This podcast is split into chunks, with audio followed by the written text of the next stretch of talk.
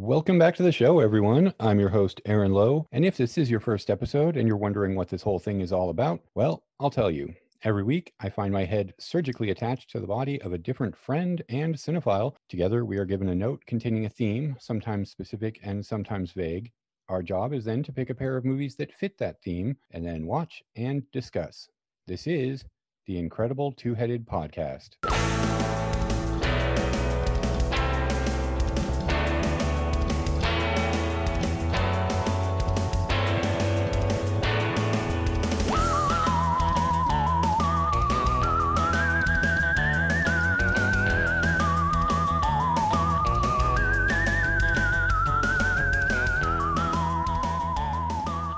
Hey, everybody, welcome back to the Incredible Two Headed Podcast. Uh, it's been a little while. Um, this is this is going to be my first record in a while. Uh, it, it, well, in about a month, so I'm going to be a bit rusty.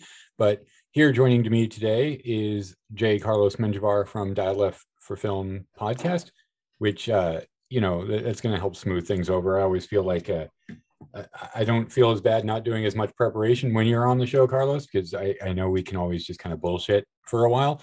Um, always had some good conversations about movies. So so I'm I'm glad to have you here for my first record in a little while because I'm I'm kind of like I said I'm feeling a little rusty. Uh yeah, thanks for having me. Also, uh first record in a while too. The last time I recorded was with you. yeah, we both we both got very busy for yeah. October, it seems. Like yeah. I, I know we both had pretty big plans for what to do with the show, our, our respective shows. I had I had very I had a bunch of ideas of stuff I wanted to do for October, and I didn't put out a single episode.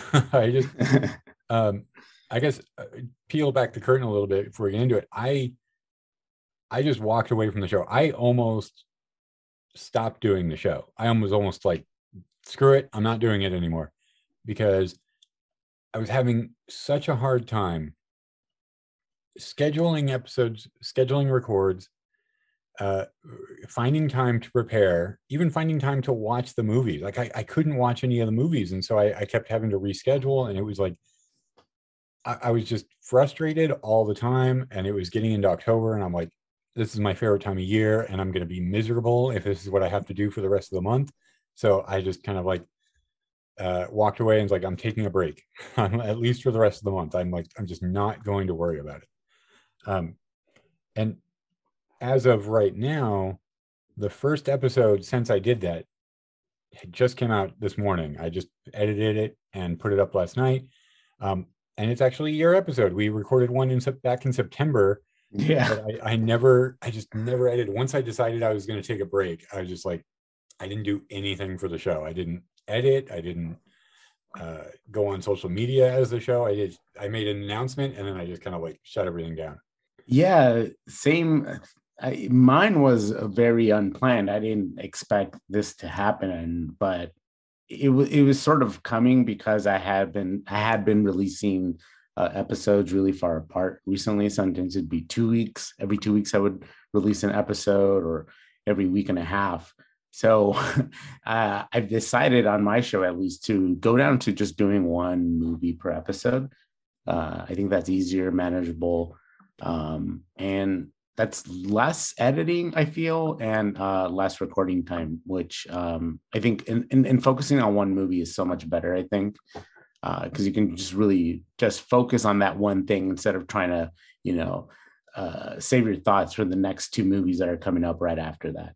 Um, and i also realizing now like i can't believe like at a certain when i started the the, the show i was doing five movies per episode. That's a lot It is. it is. It is. And, yeah. it was no fine one... with me because when you started, it was it was when I was on your show, it was during quarantine. I wasn't doing anything. like I yeah.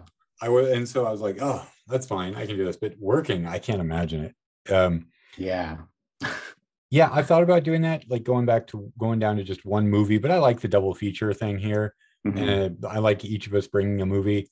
Um, and and I I am doing what you also suggested. I'm uh, I'm doing one episode every two weeks, so uh, this this won't be out for a little bit. But um, yeah, I, I was unexpectedly off work the last week, and I'm I'm trying to get some work done. Maybe I'll, I'll I've been talking to some other people. I might bank a couple more episodes. We'll see. But I I think one episode every two weeks I can I can manage. It's just like it doesn't seem like a lot of work because we're just talking but it, like the editing and the movies and uh, i do i do do a little bit of research. All of that like it, it just takes a like a day pretty much like one day and that's usually a weekend and it's not like i don't have as much time uh, with my family now that i'm working full time or most of the time i'm working full time and so just like taking an entire day away from that every week it, it, it's not fun. Like it wasn't enjoyable for me at the time. So yeah, I, I really do like doing the show. Um, I know we're doing a lot of like behind the curtain throat clearing here at the beginning of this episode, but I, I do like doing the show. I like being on your show. I, I just have to like find a balance. I, I mean, I keep saying that, but I think I think I just got to cut back a little bit, or it's I'm going to start not enjoying it. Yeah, I, I, I think we both did a good choice of not, I guess, forcing it until it becomes really unpleasant. Because I I had opportunities to to do an episode, but I was gonna really I was gonna have to grind it out. You know, it was gonna come out, but it was just gonna come down to the wire. And I've been working long hours at work, and I'm also limited to when I can record now. I, I I work got a really night. bad schedule. Yeah, to record with people. Oh my god! Like I really can only do um the weekends because I get off work uh late, not too late, but it, it, people are going back to the art, you know, back to their regular schedules at work. So it's not like you know I can stay up late to do, do a Zoom call um, anymore. So it's it, it's just trying to find time. It's like the weekend. People are going out again, so it's like I don't know if uh, how, like I think my my guest list is dwindling down to like this core group of people that are probably going to be on the show for uh and you know until until I, I finish the 1001 movies. Yeah, I I I feel the same way. I'm I'm fine with it. I, I'm fine with like kind of rotating between you, Rick, um, I got a couple of other guys. Well, it's basically right now it's you and Rick are the ones that keep coming on. But Zeke, uh, Jared is, is, hasn't been on in a while. Jared's been not been on in months. Yeah. It, uh, but but we keep we have a like a massive episode yeah. that we're working on. We just have to find oh, time wow. to, yeah. to get it all. So I'm Johnny I'm too's been on your show a few times. Yeah, yeah. I'm I'm fine with kind of like that for a while, but I do keep reaching out. Um yeah, I, I do keep like getting new people to join that that core group. So okay yeah maybe maybe that's enough for for like throat clearing. We're both kind of coming back at this. We're, we're getting into november feeling a little bit more reinvigorated in our our desire to do the shows. I'm actually looking forward to like keeping it to a steady schedule now which I, I really even before i took the hiatus i kind of was like I was doing the same thing as you, where it would just be like two weeks, three weeks sometimes, and I would not put an episode out but so now like yeah i think i can i think i can manage this. This is a, like a weekly podcast when you're not working is nothing right? But once you're working it, it maybe doing an hour and a half to two and a half hours of podcasting every week is not not advised. Yeah it really is. And, and, i'm i've been going to the movies a lot more often now.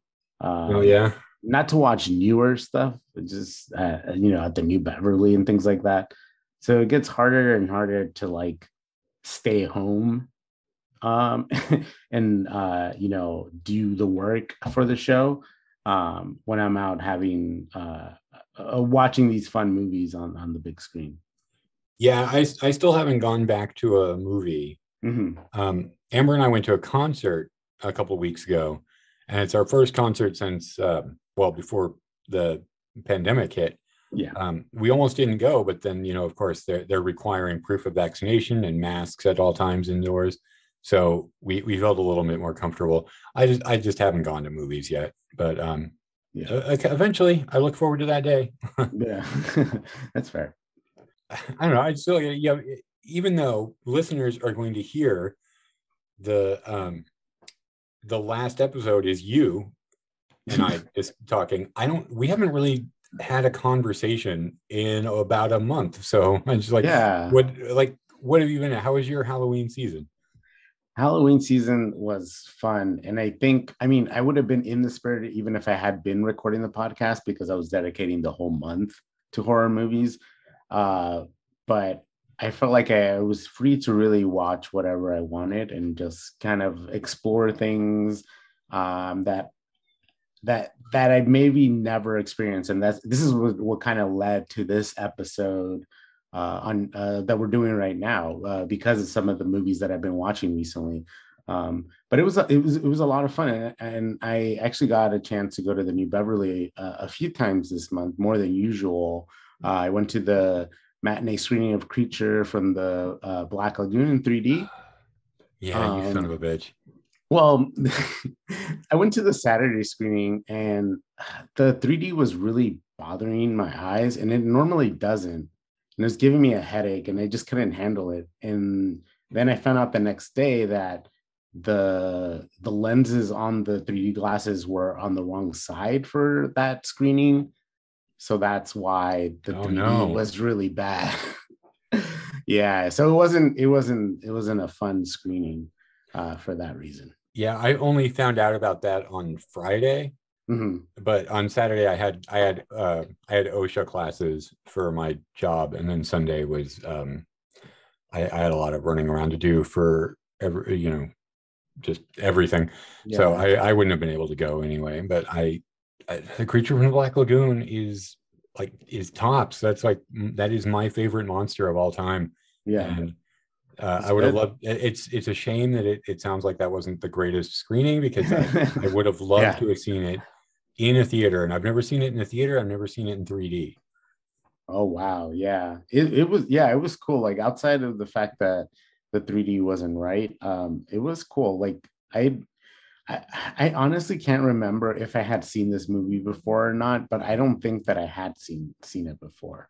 Oh wow! For some reason, I have like a vague recollection of maybe watching it when I was a kid, or maybe it's just like I've seen clips um, that I feel like I've seen the movie and like it's always around. It's always one that I've known about. But uh, I'm gonna say that this was probably my first time. But yeah, it was a really cool movie. I really, I really liked it. Um, it really stands out from the other like Universal monster movies, and also like when it was released too, because this is like way, uh, way after that period started, right? I think. Yeah, it. This is in the 40s, like yeah. 45. I want to say. I might yeah. be wrong on that yeah but uh, i went to that then i went to the Hausu uh, uh, encounters of the spooky kind too uh, a double feature which was a lot of fun um, holy cow i was so wrong i inverted creature in the black lagoon that was 54 54 oh okay yeah but anyway Hausu and close encounters of the spooky kind yes, which i haven't seen the second two. one Hausu is a trip though yeah, I love Hausu. That's one of my favorite movies. I love seeing it on the big screen. And I, I, have to say, I've seen it a lot of times, and the story never really made sense. And I think this last time everything finally clicked. Everything was like, okay, I get what's going on now. yeah, well, the the that movie gets better every time you watch it because there's so much going on in there yeah you're always you're always going to be a little surprised like there's yeah. there's no way to process it all in the first time you watch it which i when i watched it i i bought it sight unseen it just looked so crazy when criterion announced it mm-hmm. i was like mm-hmm. what's this movie and i i pre-ordered it because the the trailer and everything i heard about it just sounded nuts and when i watched it i was really enjoying it but at a certain point it becomes a little bit too much and you're kind of tired, right? You're like, I can't keep up with what's going on. This is just like, it's throwing so many things at you in every scene. Uh, in terms of like plot development and acting and dialogue uh, effects and filming styles it's i used to say it's like a like adult swim decided to make a a, a haunted house movie so it's like it's like a, a weird anti comedy comedy troupe is making yeah. a, a, a, scary movie um but it like the once you get used to it or you can't really get used to it but once you like know what you're in for it's easier to kind of enjoy that movie yeah it's so it's such a bizarre blend of like everything it's so like hard. Like we're describing like it's like a haunted house movie, but the way that the, that it's executed is, is like nothing you could ever imagine or picture. But there it is. Yeah. Um, well, it's it, I, I like that you said that you spent the month kind of trying to watch new things, like expand the your your horizons a little bit, I guess. Yeah. Um, because that's something I, I always try to do every year. I, I mean, that's how I approach my film watching on a daily basis anyway, is a, you know, I, I try to regularly watch things that I'm completely unfamiliar with. And um, that ties into today's theme, which I guess I should say the theme is, or, or was Mexican horror. Because as it turns out, one of the movies, the one I chose, is not really a horror film. But uh, you, you said you you watched a lot of um, a lot of Mexican horror films over the month, and uh, that that's kind of a blind spot for me. There's there's some that I know, like of course uh, Del Toro. Uh, there's a couple of others there. there. There's you know some of the some of the cheesy uh, luchador movies in the 50s and yeah. Robot versus the Aztec Mummy and stuff like that. Um, but I, I, it seems like in general, Mexican cinema doesn't get like a huge uh a, a, huge amount of attention. Like every once in a while, you'll get you'll get a group of filmmakers or a filmmaker that kind of like makes a mark and and uh, there's a few titles that they'll start pouring out. But there's just like so much that I realized when I was thinking about it. I'm like, I don't I really don't know anything about this about this film market. Like yeah. it, it's an entire country and I don't know any I mean I know just like a handful of movies. Um, which is kind of strange for for me to realize. But uh, what uh, I guess like before we get into the actual movies, how how was that like kind of exploring the I don't want to say genre. What's the thing I'm trying the exploring the the um, kind of Mexican horror like uh, you said you were watching a lot of those this month, right? Yeah, yeah. It, it was uh, it was really uh, it was really interesting because I Mexico has a really big uh, film industry. Um, so to what uh, to what you were saying, it, it is kind of strange that they're they don't get as much publicity for some of the movies that they release, even though they are consistently uh, releasing uh, movies in Mexico. Uh, but not a lot are imported here unless they're uh, from uh, big director names like uh, you know, any of the big three like uh, Cuarón, uh, Iñárritu, and Del Toro. Um, outside of that, there aren't very many that that that that um, are really highlighted by by by Hollywood or just in, in the film industry in general.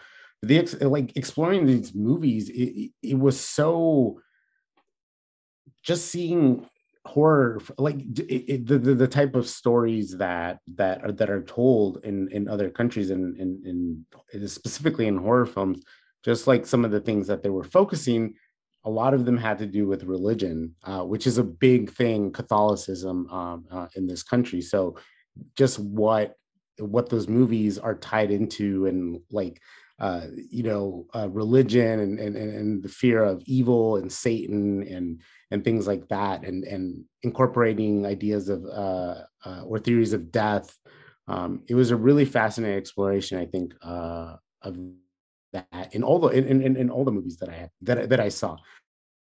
Um, but and and and I really and I think even though one of the movies uh, that we're going to talk about is not a horror movie, I think it, it really it, it, has some elements here and there that really um, that that kind of borrow from from horror, but overall, I think it really adds to that kind of mystical aspect of some of these uh, uh, Mexican movies. Yeah, I, I can. I mean, certainly there's a um, a strong thread of Catholicism in uh, in both the movies we picked. But you, I mean, you can see that as well in kind of um, the the more well known works of of or the the Mexican films of Guillermo del Toro.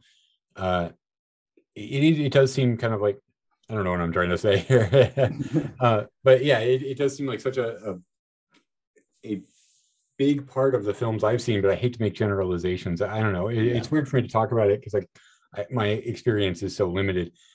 I feel like there was more I was going to ask you, but I, I, think maybe we'll we'll we'll get into it. We'll have a discussion here. We'll get into the movies. I'm going to take a quick break, and we'll be right back. We're going to discuss uh, the first of our two movies, which is 1960s Macario. Bienvenido a mi gruta, Macario.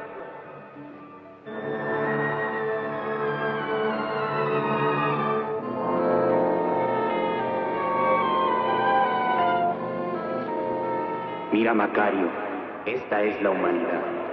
Aquí ves arder las vidas tranquilamente. A veces soplan los vientos de la guerra, los de la peste, y las vidas se apagan por millares al azar. Las altas, las pequeñas, las derechas, las torcidas. Ahora reina la calma. Mira las arder. Hay que tener más consideraciones con los muertos, porque pasamos mucho más tiempo muertos que vivos. Total, en esta vida, todos nacemos para morirnos.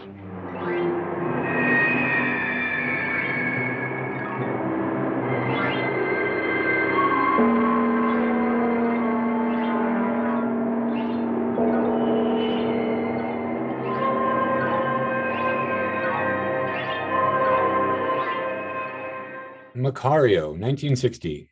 Poor hungry peasant Macario longs for just one good meal on the Day of the Dead. After his wife cooks a turkey for him, he meets three apparitions the devil, God, and death. Each asks him to share his turkey, but he refuses all except death. In return, death gives him a bottle of water which will heal any illness. Soon, Macario is more wealthy than the village doctor, which draws the attention of the feared Inquisition. Uh, now, uh, full disclosure, I did just read that off of IMDb.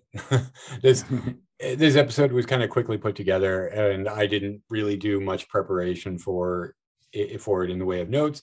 So, um, if if that sounds familiar, it, maybe it's because you've browsed the IMDb page. Uh, anyway, I had never even heard of this movie. This was my pick, and when you mentioned that you wanted to uh, or actually you mentioned you were watching a lot of Mexican horror films, and I said, "Oh, why don't we do that?" And I realized I suddenly just didn't know that many. Um, I did some googling. I found this movie on some lists. I didn't do any research. I wanted to go in blind, but it seemed like kind of a big movie. Uh, it was the first movie uh, from Mexico to be nominated for uh, Best Foreign Film at the Academy Awards. Um, so it seemed like a big deal that I, I, had never heard of it, and I just chose it it, it, turns out it's not a horror movie at all. Although there are fantastical elements and and maybe a little bit of morbidity to it, it it is not a horror film. But um, I really liked it. Still, it, it's kind of that adult, and I, I say adult not as, as, dirty, just as you know, not a kids movie. It, it's kind of that adult fantasy that Hollywood used to do a lot, but hasn't done regularly for decades. Um, and I I really liked it. I I I like the characters in this. I like the kind of the Brothers Grimm style of the story, which it makes sense because this is slightly based on a, a Brothers Grimm fairy tale. Uh, but what was your experience? What did you think of the movie? I really liked it too. Uh, I I had heard of it, but I, I I didn't know like anything about it. I think the only thing I knew was that thing that you said about it being nominated at the Oscars. Um, so it was mostly going in blind, but I really like this movie. Um, I like the, the, the magical aspect of the and the, the, fairy tale aspect of the whole movie, and it really it, it gets you. It, I don't know. This the, the the story is so interesting. It just like hooks you. It's so unique. Yeah, um, I guess I should have taken the fact that this was nominated at the Academy Awards as a sign that this wasn't really a horror movie. Because I don't I don't think the Academy the Academy's never been very kind to horror. Yeah. horror and comedy kind of like the Academy often turns up their noses yeah. at. Uh, well, well um, yeah you're right though because this movie does appear on a lot of Mexican horror lists. It's so weird because I had I had seen it a lot. Yeah and watching it's like it's not really horror at all Uh, no, it does. Like, I mean, it, features God, the devil, and death, and um and there like i said there's some morbidity to it but it it it is more of a fantasy in line with uh, maybe not in the same in league with but kind of similar with, with like uh beauty and the beast right where it's yeah. kind of a um it's using some light camera tricks. I mean beauty and the beast uses a lot more camera tricks but it's still like kind of a, a realist world with some magic in it. Uh but yeah i i i really liked it. I I thought the character the character of Macario was such an interesting person because I I really couldn't tell for a while if he was a, a good man.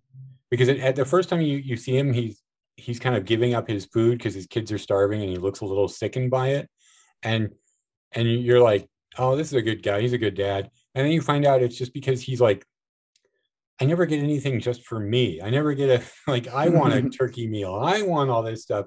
And until I can have it, I'm just not going to eat anymore which eh, maybe maybe in in in certain eyes you could look at that and go like oh what a selfish thing but then you know it, it's anybody that's a parent i think anybody that has kids or or maybe just one kid would immediately recognize that too is like god nothing is just mine anymore no, none of my mm. time is mine yeah none of my uh, food is mine none of my belongings are mine everything is like now uh, property of this little wild animal in my house. yeah. Uh, I, mean, I mean, it's so, and like his speech to his his wife when he talks about how he's been hungry his whole life and he just once wants to know what it's like to not have to share food, to be full, to yeah. have a meal that is only his. Like I don't like so I mean living so close to the poverty line my entire life. That's like only my entire adult life at least uh, that that like really hit home his speech yeah. and like how he sold that. Um, I I was unfamiliar with any of the performers in this movie. It's uh, Ignacio Lopez Tarso mm-hmm. as Macario, and he's he's got a very expressive face, even though he doesn't like really emote that much. He's kind of mopey for the first half yeah, of the movie. Yeah. Uh, but I maybe not expressive, but he's got a very interesting face. It's interesting to note too that his character is a uh, he's a poor indigenous woodcutter, and not like a lot of like the Mexican movies that I've seen don't really focus on indigenous culture. It's mostly uh, focuses on uh, the more uh, European looking uh, Mexican uh, ah, side of society. Uh, so the fact that a movie from the 60s focuses on on on uh, on that character on an indigenous family is i think very bold for the times you don't really see that i mean and i can't think of very many outside of like this and roma um but yeah it's just when you see it it's like whoa it's like it's it's, it's actually giving it, it, it is sort of shine away from like if you think of uh, uh, Luis Buñuel's uh, Los Olvidados, which is like more on the streets of you know in the city. This is kind of steps away uh, from that. Oh, uh, yeah. See, um, again, I, I, mean, I just that wouldn't quite have occurred to me because I'm not, I, I don't watch enough, but that that is interesting to think about. Um, it's always like just a tangent here, uh, as kind of like you know, well, a white American, it, it your your immediate thoughts of other countries and other cultures, it does not like it does not always pop into your mind that those sorts of uh, like daily prejudices we see here would be mirrored in other parts of the world or not mirrored but like kind of like they would have uh, their own counterparts in other parts of the world. Yeah. Although you, you obviously like you know about it, it's just like seeing it. It you, your mind doesn't immediately go there for for me anyway. So that that um yeah okay i talked myself into a corner there i'm not sure but uh so the plot it all starts on day of the dead uh mm-hmm. maybe not on day of the dead but the, the that's kind of like when the first uh the story starts to pick up. and Yeah. the entire family goes into town. The wife is washing clothes, I think. Right, that's what she's doing. She's washing Mhm. or mending clothes for wealthier uh, women, and he is obviously he's delivering wood. Well, there is that uh, uh, very early on. There is that that that crazy uh, marionette scene that Hmm, is actually pretty scary. Yeah, he has that dream. yeah. it's kind of misleading because I thought that would, you know, that would kind of be the tone for the movie, kind of an adult version of Coco. Yeah, well, the marionettes, like uh, they're they're uh you know the marionette skeletons, and they're they look pretty cool. It it, it is a really creepy, and it's just Yeah. it's all it's all uh I mean it's all food based. Like oh gosh, what was I'm Oh, to- the yeah, the the turkeys, right? The procession. yeah yeah Yeah, yeah. Um, I couldn't tell, and maybe it's just like it's the copy of the film I saw because it's on YouTube, Mhm. um, and it's okay, but it's a bit fuzzy. It, it was it just that his kids were stealing the turkeys, or it looked kind of like there was some cannibalism in there as well. Wait, cannibalism? I'm I'm I'm completely wrong. I'm gonna. I don't know. I don't. I don't remember that. I, it just looked like some of somebody Yeah. else, like he was being eaten, or he was watching somebody be eaten. I'm Oh, oh my gosh. I I think I'm wrong about that. maybe it's a different movie. No, I watched the Maybe it's one. the ne- maybe it's the next movie we're going to talk about. Oh yeah, that seems more in line with, uh, Yeah. with that. Um, uh yeah um yeah i like the the you know when you were saying that uh, you were talking about is is macario selfish for um you know wanting to have a, a meal and just feel full for once in his life but also i think his wife shares the same sentiment when she gets him the turkey um she says I also wish for the day where I can have a my own turkey that I don't have to share with anyone, even you. I wouldn't I wouldn't share it with you. yeah, no, that- which makes her like a saint in this. It, she's Yeah. like she, well, she steals the the turkey, Mhm. um, and from a uh, is it is it from the same, um, is it from the same woman that like was upset at her for not uh, not getting what was it she she was not being paid or she wasn't the wife was uh being chastised for not cleaning well enough i think Yeah, yeah. I think and then so. she just stole the yeah. turkey Mhm, Yeah. um and then and she makes it for him and she doesn't eat any of it for herself and uh just kind of like is is doing everything in service of macario Mhm. who who I mean is kind of like seems pretty much at the end of his rope here. Like he just uh he he seemed like he's kind of about to lose it. Yeah. he yeah, he's on edge like the entire uh like the entire movie. He's really I mean that dream alone is is sort of an indication of where he's at mentally.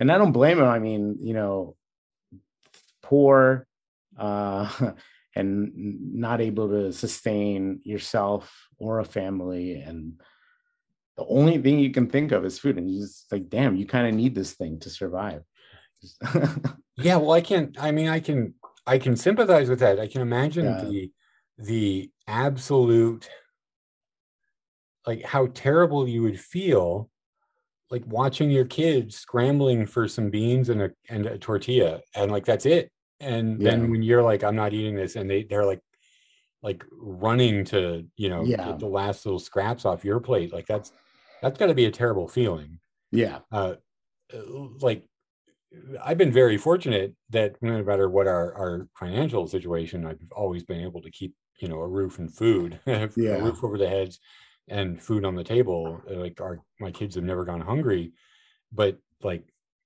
it, i mean you got to sympathize with it. That's that's like that's a kind of a universal fear and everybody could know how terrible that would feel. Yeah. Um, so I guess he okay. So he gets the turkey and he runs off into the mountains, right? It, right, and he's just gonna find a nice, quiet place to eat it. But he keeps getting bothered. yeah First up is the devil shows up uh Yeah. very like i will say it's the devil and then it's god and then death shows up and i didn't know any of the descriptions so when i when death showed up i was like okay who is this supposed to be i mean even though you think about it oh he's got that that face the gaunt face and I- Yeah. I just i don't know if if uh Okay, hey, uh, I, I have to interrupt because I am looking at the dream sequence now, and it, Uh-huh. it doesn't quite. It's not cannibalism; they're just eating the turkey, I guess. Oh, It's just like all the skeletons are just jamming their faces, and he's looking terrified. And I think that's what I thought was going on. Was that um, so? Okay, yeah. So I misread this section of the movie. it's a whole parable on cannibalism, Macario, not to be confused with Sicario. So, uh, so when death showed up, I was like, okay, what's what's this guy's deal? I thought maybe it was just like a, a like a beggar or or somebody else who like who is clearly gaunt and hasn't eaten well, just like another somebody else like really poor, and he's he's going to just split it with him because he feels some uh sympathy or or Yeah, you know a, a kinship with the person until he says the line i haven't eaten in a thousand years and i was like well wait a minute. Um, and then it, it's death and it's like oh it's so obviously death. Yeah of course it couldn't be any more uh clear than if it was you know the grim reaper with the chessboard i guess like yeah. i don't know what i i mean plus you got god the devil who else is going to show up? There's Yeah. only a few other options um but i guess this this brings in like the whole brothers grimm fairy tale which i i have not uh i i know i'm sure i've read it godfather death but i'm not Yeah, i, I, I don't think. I've heard even heard of that one. um yeah i mean it's kind of like uh not exactly based on it's actually based on a novel um it- it's based on a novel by b traven who Mhm. I don't know anything about. And so I kind of feel like maybe we should have just like put a call in to uh a call in to Rick because he I told him we were doing this movie and he looked it up and he's like, Oh, it looks like it's based on a book by B. Traven. And he's like, You should read this book about B. Traven. And uh he's this Oh. novelist who might actually be a bunch of different people. Um he wrote Wow. uh he wrote The Treasure of the Sierra Madre. And um Oh wow. There's like a big mystery about his life and who he was really um but I, I didn't do any research on that yet because he was just telling me this yesterday. I might look into that. But that it- fascinating. It is mostly based on the book by him called. Um, I just had it, but I'm I'm looking. it. Macario, right? Uh, no, the book the book is called The Third Guest. Oh, right. Yeah, yeah, yeah. uh, or the story but but Mm. that that so it, it's kind of a little game of telephone because the game the story the third guest is based on the story of the brothers grimm or the godfather death Mhm. so uh it, it it it has its seeds in brothers grimm but it's uh you know based on this uh, this story here and death is I, think i think macario has a really funny answer for why he gave death the food um and it makes death laugh where basically death is like why you didn't give it to god you didn't give it to the devil why did you give it to me? And macario was like well you're here to take me away. I figured if i share my food i'll at least get to eat some of it. And makes Yeah. death laugh and death gives him uh, the water of life which will cure any illness. Yeah, that poses problems. It does, although the problems were not of the type that I expected.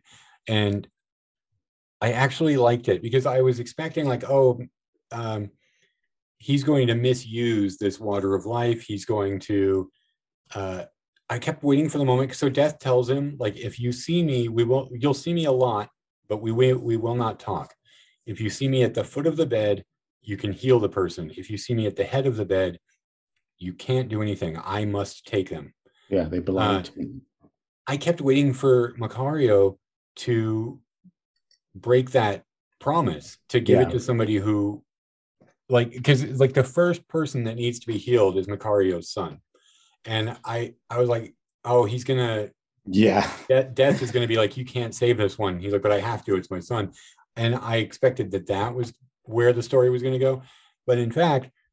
Macario continues to be a decent man, like Mhm. against all odds, against everything we know about the accumulation of wealth. He seems to become an even better man. The like the better his life goes. Yeah. Um, and what happens is is just like the people around him can't stand that, or one person in particular. Uh, Yeah. The who's doctor. the yeah, who's the guy who's the first like uh person that offers him a lot of money to save? I think it's his wife.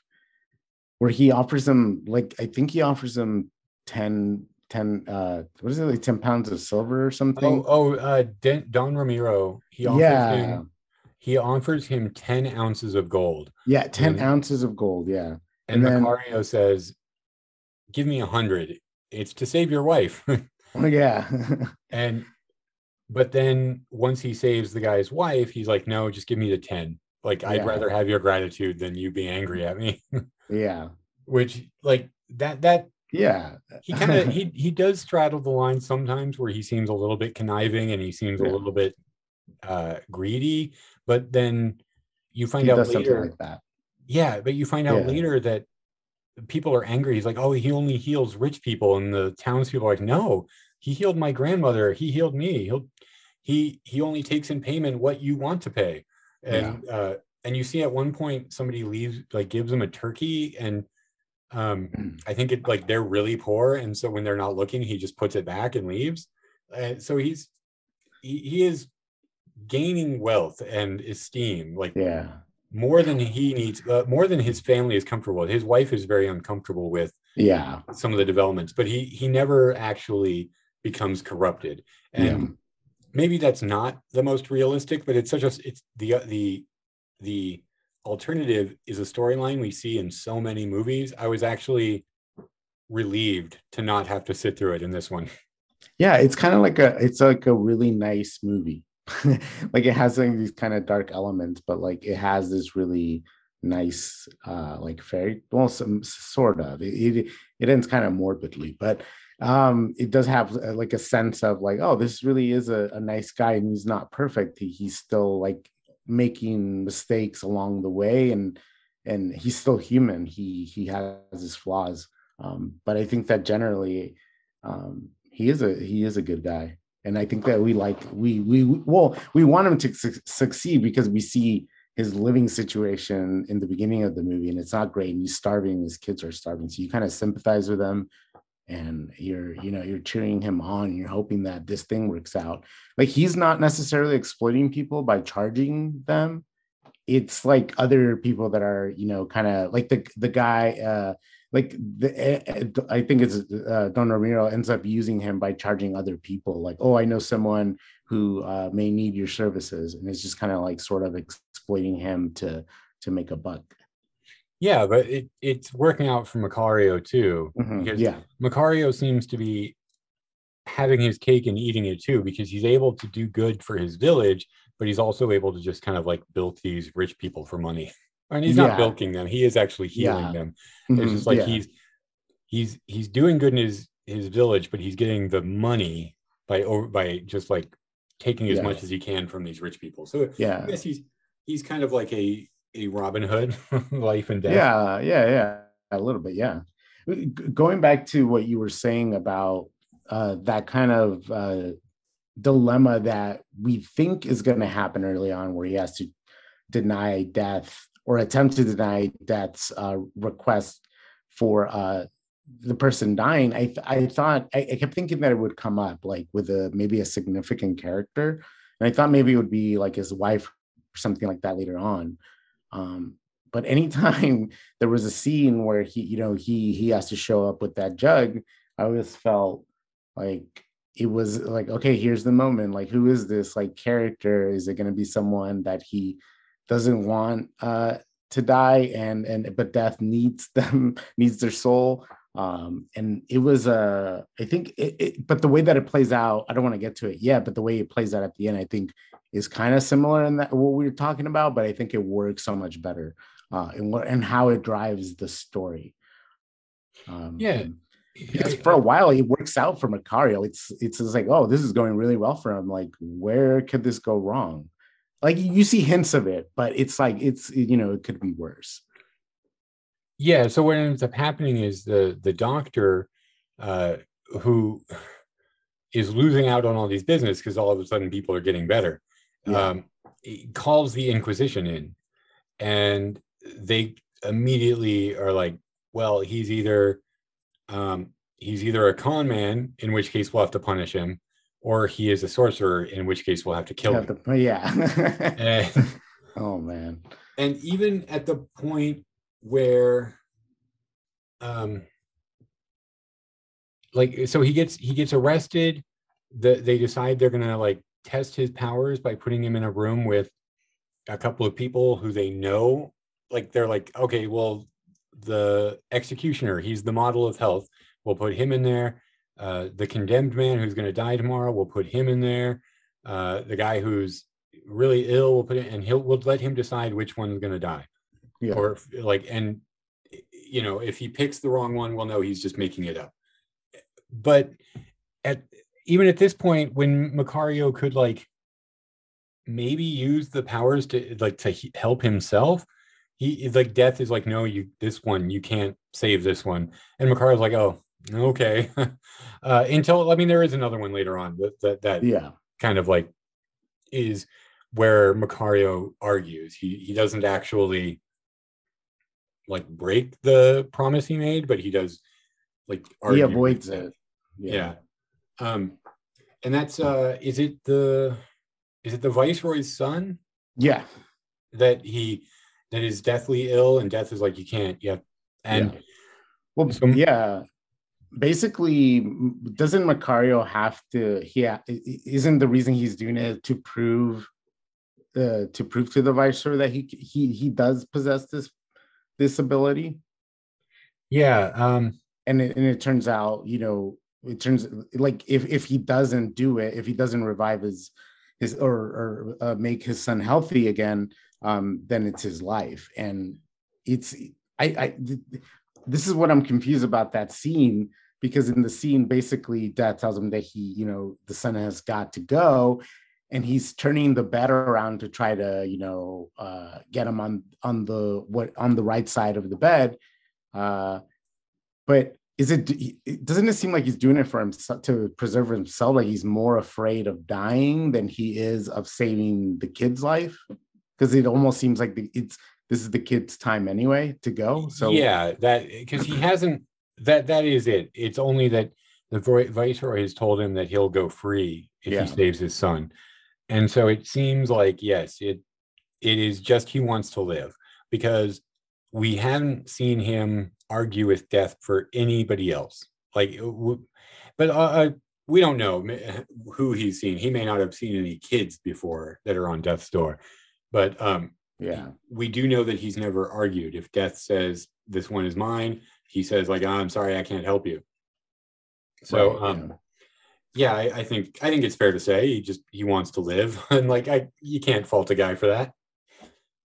Um, yeah, yeah, no, yeah, like you, yeah, I, I, I really like his performance because you, you really feel you feel his emotions in that scene where he, when he realizes that death, you know, death is not uh, he can't save this one from death um, and instead of breaking his promise he decides to run which yeah. uh, leads him back out into the woods he sees um, he sees the devil again and he's like ah you, you like the devil's like if you listen to me this would all go away and he but he's basically i don't need that trouble or something i can't remember what he he says yeah. to him but he kind of again denies uh, god and the devil um, and then finds himself in Death's Cavern, where it, it's this.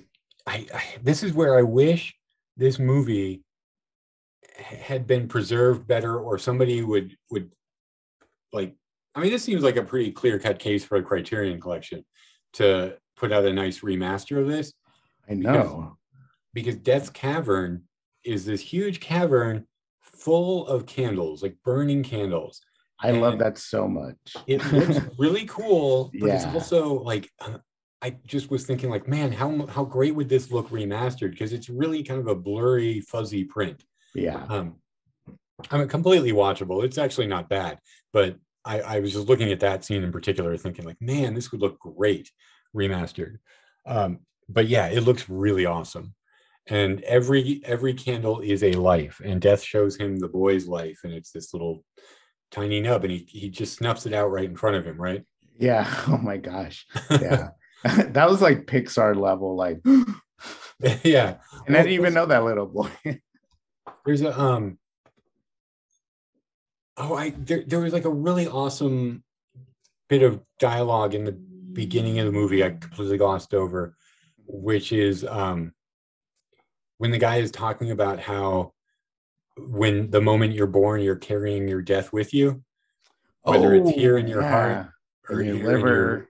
liver Yeah. or there in the ground in a tree that will fall on you when you're older that hasn't grown yet Yeah. like and it, that like death has kind of a little bit of a callback to it in his Yeah. discussion too about how like you can't avoid death and then he shows him macario's and macario's candle is the same like, uh, like as yeah.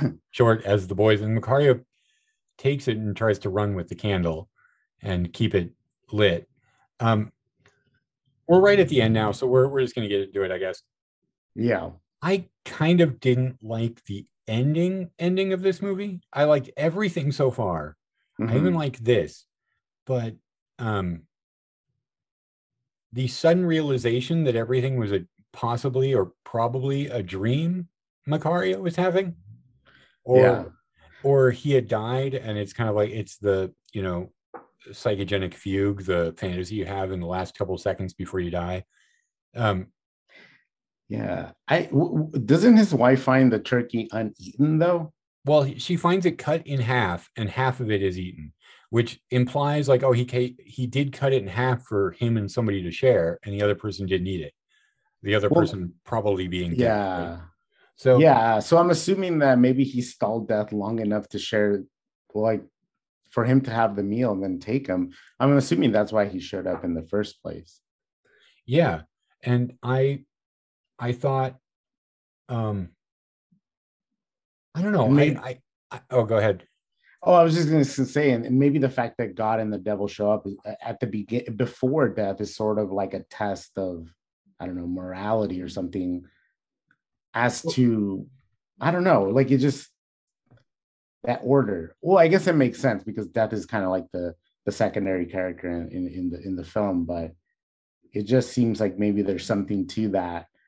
And then you know, it, it was inevitable probably that his time was you know coming anyway and Yeah, and Yeah. he does like his reasoning for refusing the devil and God. I like I like why he refuses God is just like you just want me to do this as an act of kindness. Like yeah. it doesn't mean anything to you, but this is this is everything to me. like yeah um, well i I actually kind of like that because that's kind of like a little jab at like some of the like the stories that are in the bible where they're like a lot of like tests of proving uh proving your faith where uh that's sort of like celebrated like the the fact that you can be so selfless as to do that. But i think that macario shows that there is a human aspect to all of this and a natural aspect like like starvation is a real thing. Like if you don't eat you're going to starve and then if you still can't eat you're you you know you're going to die from that eventually. So i think that the, like kind of sort of like you know it's kind of like jabbing at that idea of like religion or christianity i guess in this case um yeah, from that- like a from a poverty point of view where like you can see the the, the suffering and the pain and it's like you kind of have to be selfish a little bit to survive. Yeah, that and that that God would come to him like the moment he finally has like what he wants, and God's like, no, no, give me half of that. like Yeah. no other reason than to just be like, just show Yeah. me you will.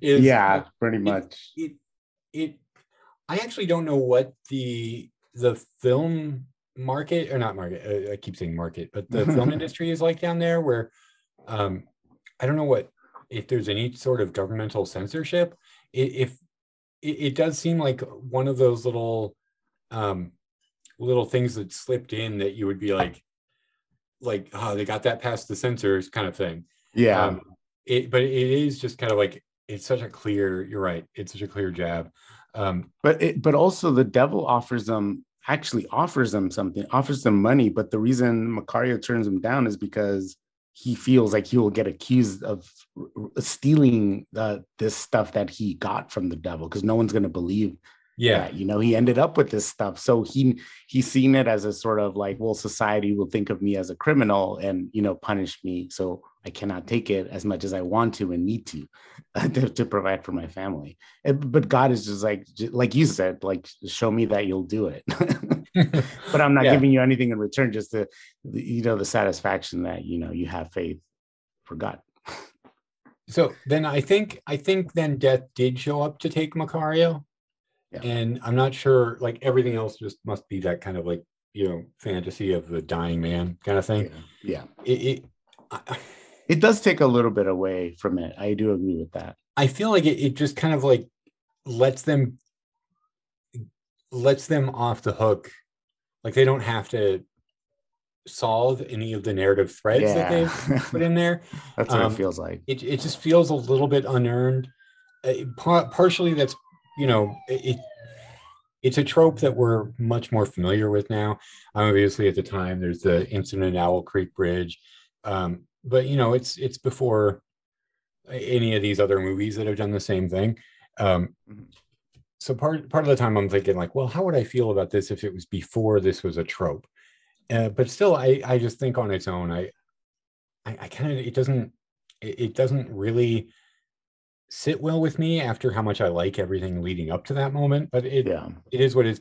Although i do just think like what's going to happen now to his family like right? Like yeah. now his his family doesn't have the uh obviously the wife is washing clothes but the it seems like the bulk of the money comes from Macario and yeah. it, it's pretty hard work and none of those kids are old enough to take any of it over. Uh it gosh it, it's kind of sad. Yeah. Um yeah it's it's a great movie though. Up until i think up until that point you're right it doesn't really earn it. It just kind of and, and then the movie just like ends right like shortly after that. It- it's just kind of like oh that that was it. Um and yeah but other than that i i, I really enjoyed this movie I did too I did too and we actually have gone on quite a bit do you have Yeah. anything you want to say about it Um, no, I think I think that's it on this one. Yeah, check it out. It was on uh there's several different versions on YouTube, but uh try to find the best quality. I had to go through like three or four before I found a good one. I, found a bunch of colorized versions as well which is Oh yeah, I saw that. Yeah. Um, but the one I found was uh, I can't. I, I'll link to it, but it, it said Yeah. like 1960 subtitled in English HD, um, and that one seemed to be a Oh, pretty good copy. I wish I would have seen that one because the one I saw was not in HD, it was in standard definition. well, this and- one, like I say yeah. HD, it's still pretty blurry, but it, Oh, okay. Probably the same. it might be. But I, I did file. look at I did look at some of the colorized Yeah. versions, and they were they were rough. So Oh, um, after I watched the movie, I'm like, oh, Yeah. what, what's this color version? I wonder what the candle scene looks colorized. How it looks. Yeah. Maybe I would. Maybe I'll go back. skip, and skip yeah that. skip through that and uh, and maybe the the the marionettes Yeah. Oh man, I I want like like this seems like such a no-brainer for Criterion or Kino or I wonder if there's like an overseas like a BFI or Eureka. yeah i wonder yeah. I might I That's might look true. into that because this Also, is a movie yeah. I would like to see like remastered and Yeah. it, it might just be my ignorance, but I feel like it's a movie. It, it's a movie that really seemed like it should be talked about a lot more. Like there's a lot of movies, um, like from this period that that are are maybe similar enough that I'm I'm kind of wondering why this one has never come up in any of my like reading or any of my Yeah. like, film exploration. this uh th- this movie also it, it kind of feels like uh like a really long episode of the twilight zone and it yeah, kind of yeah. it, it kind of has that ending too because there's a they, they do several episodes like that where it turns out the whole thing is a dream. So it does kind of have that feeling. And a lot of those do also feel like a cop out on in some of the episodes not all of them. But i think maybe it's like a thing of the time because twilight zone started what in 59 and this is 1960 so maybe it's just like a popular trope back then that people enjoyed. I don't know. Well i don't know even know if people enjoyed that Well, I just um, so I didn't mention the uh, an occurrence at Owl Creek Bridge, which was adapted into a Twilight Zone episode, but that was four years after this. oh okay So it was it was a late period. Um, yeah one of the, the last, I think, uh, Twilight Zones. Um. Anyway, yeah, let's let's uh, take a quick break. We're gonna we're going to drastically shift gears here during the, this break, and we'll be back in just a moment to discuss 1977's Alucarda. And this is what the devil does. To beget his evil, he obtains help from our virtues. Even if the gain be small, his harvest is great. But God, in his infinite wisdom, understands the wiles of the devil. And so, he gives us the strength to face them with noble thoughts and prayer.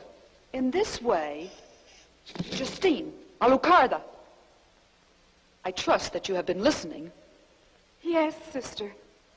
Then you can repeat what I've just read. Well, Alucarda? Stand up, child. And this is what the devil does. He grants his virtues to expand his kingdom, the only valid one. God, with his lack of knowledge, does not understand this truth and opposes it with false thoughts and prayers. God, silence! Satan, Satan, Satan, our Lord and Master, I acknowledge thee as my God and Prince. I promise to serve and obey thee as long as I shall live. I renounce the other God and all the saints. Don't listen to them! Don't listen to them! our Lord and Master, I acknowledge Go out of the room! Sister Mary, take the children out of the room. Go, As go! long as I shall live. Satan, Satan, I promise thee that I will do as much evil as I can. I will draw everyone else to evil. I won't fail to serve and adore thee. I give thee my life and my soul. Satan, Go and get Mother do as much Superior, evil as I quickly. I What's will wrong with you girls? Alucarda! Alucarda, please, my child! Alucarda! Okay, once again, reading from IMDb about Alucarda. A young girl's arrival at a convent after the death of her parents marks the beginning of a series of events that unleash an evil presence on the girl and her mysterious new friend, an enigmatic figure known as Alucarda. Demonic possession, Satan worship, and vampirism follow. Now, this is a movie I had kind of I, I, I don't want to say I've been avoiding this movie, but it's a movie that I've been aware of and just not entirely interested in. Like nothing about it made me think like, oh, I really want to check that out. And part of it is that I am not like a, a really big fan of this style of religious horror. Um, I, I think this would probably fall. I, I I don't think it is nunsploitation, but I think it kind of gets grouped in with that a little bit. Um, and that that stuff I, I just don't really find interesting. It kind of bores me a little bit. Um, I will say that this movie is well, boring is not a word for it. It gets nuts once it gets going. It's like the amount of crazy. part two. What's that? I What was said that? part two. We're like randomly like 20 minutes in. It's like uh part this is part and part one. This is part two. Yeah, yeah. Once we get into the the once we get into the second half of this movie, Yeah. it is nuts. Um, but I do have to say, um, th- this kind of isn't really my thing. Oh. Um, I'm not. I'm going to say I liked this movie, and I, I will probably watch it again. Uh, but I, I, I, this isn't kind of the stuff I, I gravitate towards more on my own. So it, I'm kind of glad you you chose it because it's a movie I've Yeah. been looking at that cover for decades and I never would have watched it. I don't maybe. Um, yeah. I, I'm immediately attracted to that cover. This is I like I, I don't know. I just like like I like anything with like witches and satanic cults and things like that. Like some movies like this are especially from the 70s are up my alley. Oh, okay. Because I will tell you, like, I like, I, I don't mind religious horror in, in theory. Um, like, you know, I know there's a lot of people who are like, "Ah, I'm an atheist. I just can't, mm, like, I, I can't, I like, I don't believe in God. So why is this going to scare me? Um, Mhm. I can allow myself, you know, the, the, to, to say, okay, in the world of this, angels exist satan exists right Yeah. like I, it's the same way i can watch a zombie movie and i'm like i'm not going like ah fucking zombies don't exist why would i be scared of this um, yeah. which i mean not to be too blasphemous if there if i have strangely have any religious listeners um but i'm able to like kind of like go with it in a movie uh Mhm. but I I kind of also have a problem. It's the problem I had with the original Exorcist. It's the problem I had with like the Omen films, it, where when the villain is the devil, God exists. Like why? It's not as scary to me. Like if the villain is the devil, then God is there, and like yeah. I don't I don't know how to explain it I, I, more. I think I uh, yeah I get what you're saying and and I think it is a problem in those movies because if if God exists in the if the devil exists then God must exist as well. Why is God not doing anything about why why why is God not helping human beings fight the devil? Because the devil's literally harassing them. Um and it's it's very unclear as to why that element is always sort of removed from that. I guess maybe it's because it's it's horror and it's supposed to be terrifying, but it, these people are on their own trying to find uh, fight uh, demonic uh, forces and, and and things like that. Yeah, and I mean, I think it works a little better for me in The Exorcist, in which case that isn't like yes, the God God exists and is is like you have the blueprint for how to survive with your soul intact, and it becomes about like the the the priest kind of like um having to compromise having to sacrifice himself to save somebody else right? Like it's not like Yeah. i have to keep myself. It's like how do i save somebody else?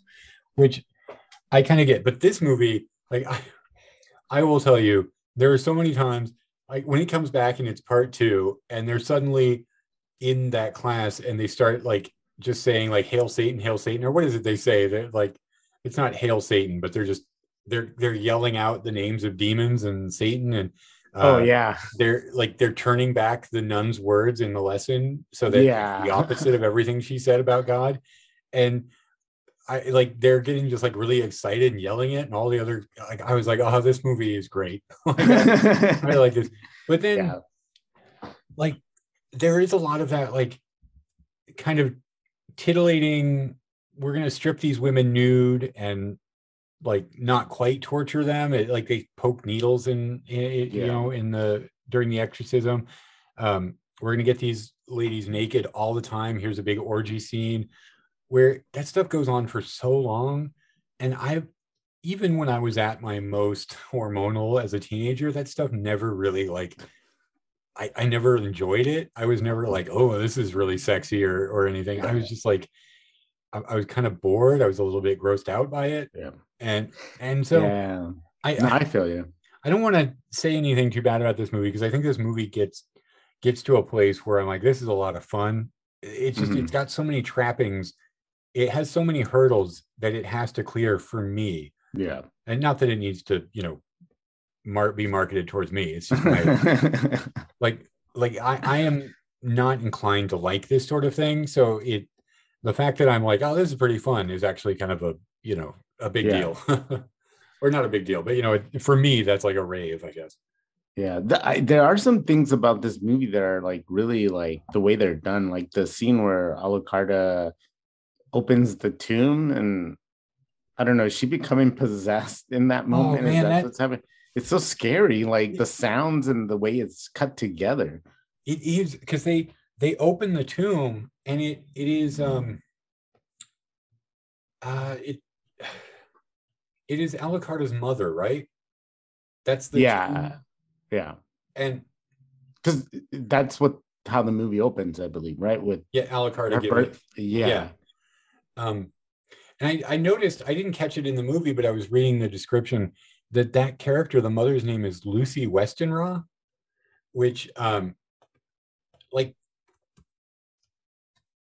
uh Isn't that similar to the name of Lucy in Dracula? that is actually Lucy Lucy's name in the novel Dracula. Oh, it is. Yeah. Oh, which there is some vampirism. I actually, for a long time, thought this was a vampire movie just because the Alucarda, you know, Yeah. Alucard is is in well Castlevania and so many other things, but it's yeah. Dracula backwards. uh huh.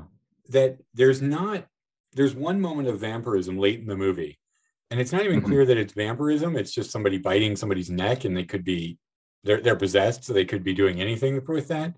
Yeah. Um, well, I shouldn't say that because there's the scene where they all have to trade blood before they are Oh, right. Yeah. completely possessed. So, um, I guess yeah, it is kind of a vampire movie, but very subtly so. So, but Mhm. it, that is interesting to me that the mother's name is the name from Dracula, and because she's saying like you have to get get her away from here to about Alucarda. Um, you have to get the uh, my daughter away from Yeah. here.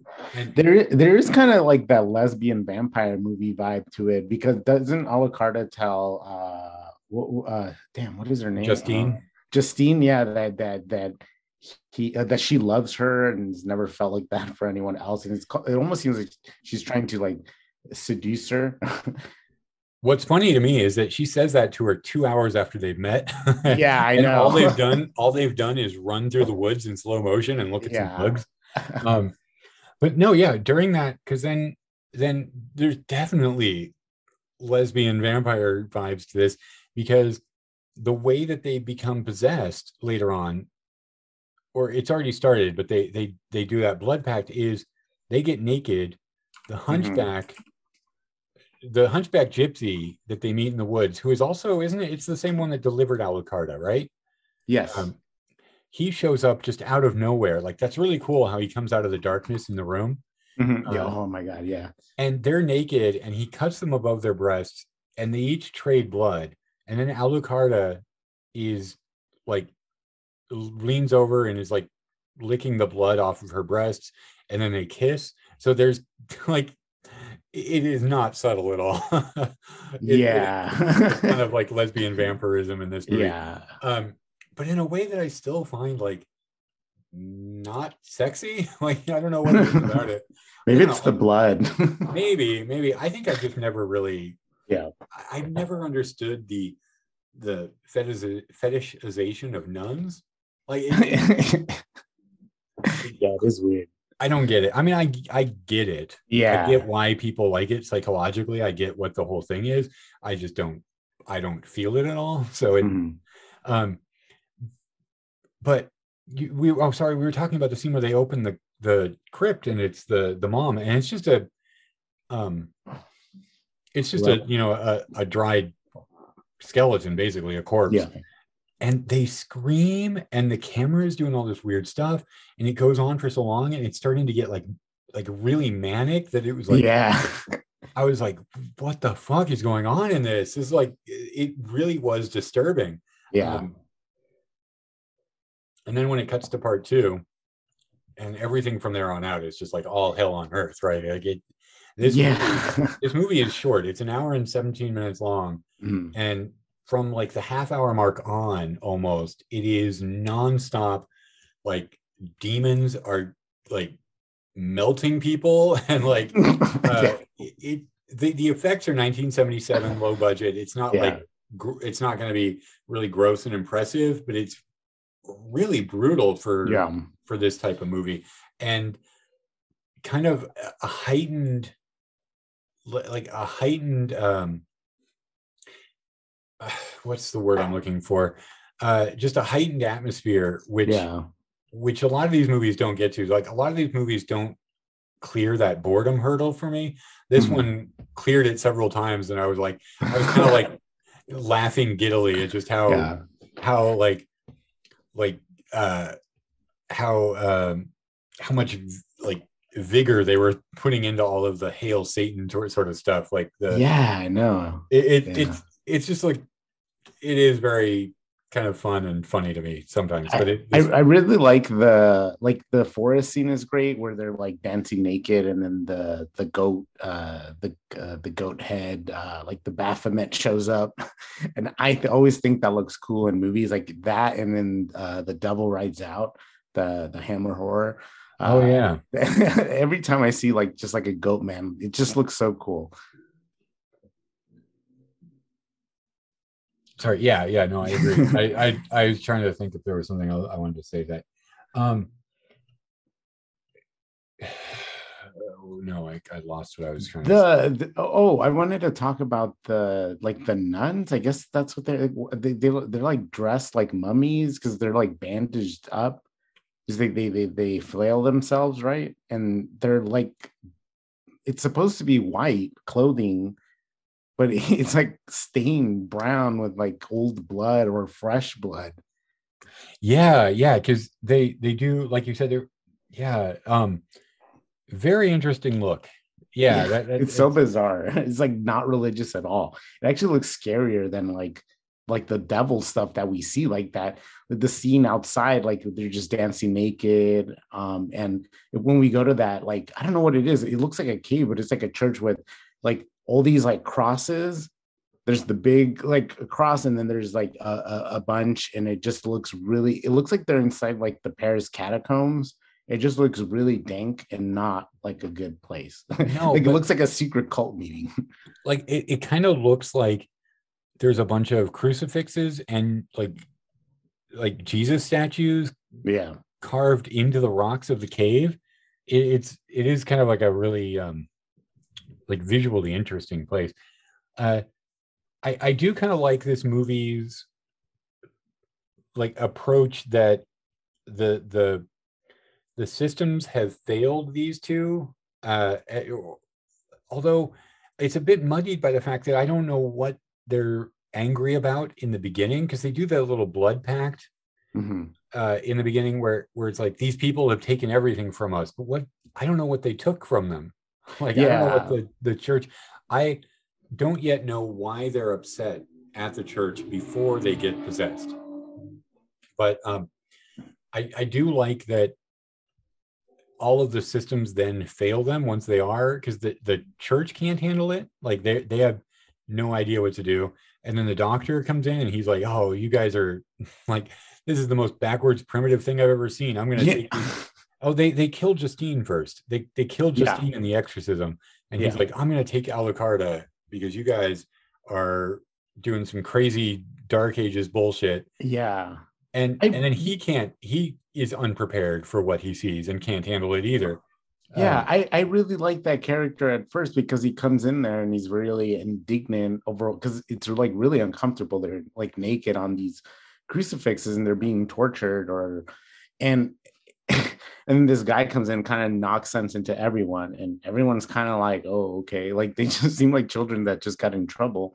But then later on when he you know he sees what he sees i forget what he sees exactly but he's like well i guess then yeah i guess I, I like I don't understand what I'm seeing, but I, I guess I, I believe it. And he's just he- he- he's so quick to I mean, I don't know what I would do in that situation, but he seemed like he his whole world turned around so quickly, his ideas also, or his worldview just kind of went with that as well. It's because um, the doctor sees uh, that one sister is burned alive and then she gets back up. And uh, the Mhm. the priest has to decapitate her. Um, Yeah. I, and then you know, and then Justine coming back to life. Uh, the um, what's the uh, hold on? Oh, the so the scene when Alucarda tries to seduce the priest during confession, Mhm. and it cuts from that directly to him and all of the nuns like with their shirts off and they're just like flailing and like whipping themselves Yeah. and they're holding these like very like calm conversations while they're doing it I know. this this movie is wild. I I I can't believe I've never seen it before. Um, I can't believe I haven't heard people talk about how crazy this movie is, uh, because it is nuts. you kind of yeah I, I like this movie a lot you kind of get what you expect from like a 70s like mexploit mexploitation movie um yeah it has like everything that you would expect from this type of film from that era um and it even like it even has like other like kind of like uh well claudio brook who's like a, a genre guy um he's in this as dr oszek Oh, okay. and he's in uh, License to Kill. Um, and then he worked in, with uh, Buñuel in Exterminating Angel, and Simon. He plays Simon in Simon of the Desert. Um, Oh wow. Okay. yeah, he's uh, M- Monte Montelongo in uh, License to Kill. Another person that's in this. Uh, have you seen Pickpocket? I don't think so. Oh, you have. Oh, okay. Well, uh, the lead in that Mar- Martin LaSalle is in this as well as brother Felipe. It's like Um, one. Of, I, I think it's like uh, uh, what's uh, Paul Schrader's like one of his favorite movies or something. Well, that's going on my list then. Yeah, like I, I, like you. There's like like uh strands of like Taxi Driver in there and stuff. Kind of like you can. I don't know. It's hard to describe. I don't know. uh, It's not even the same mood, but there's something about it that feels kind of the same. Kind of like the loneliness of. Yeah, maybe that's it. Maybe it is the loneliness of those characters. Okay. Um, so uh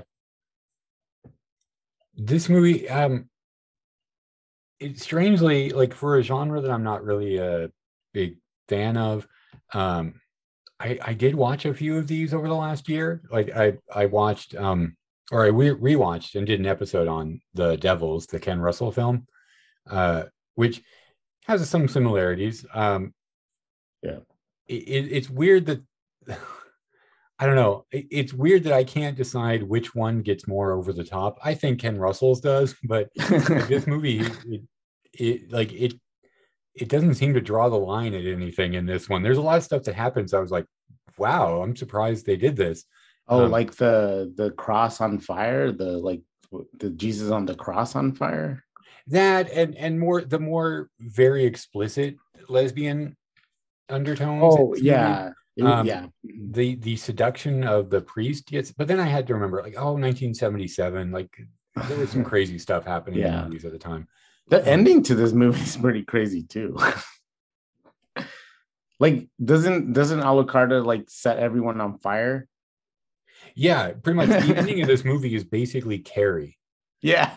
where Oh where gosh. she just she's just walking around and looking at people and they're Yeah. bursting into flames Wait, was this before or after Carrie? um it was after carrie the book which was 76 i think it was before the movie um wait oh no the movie was 1976 so Oh, okay. Maybe it did borrow from Carrie.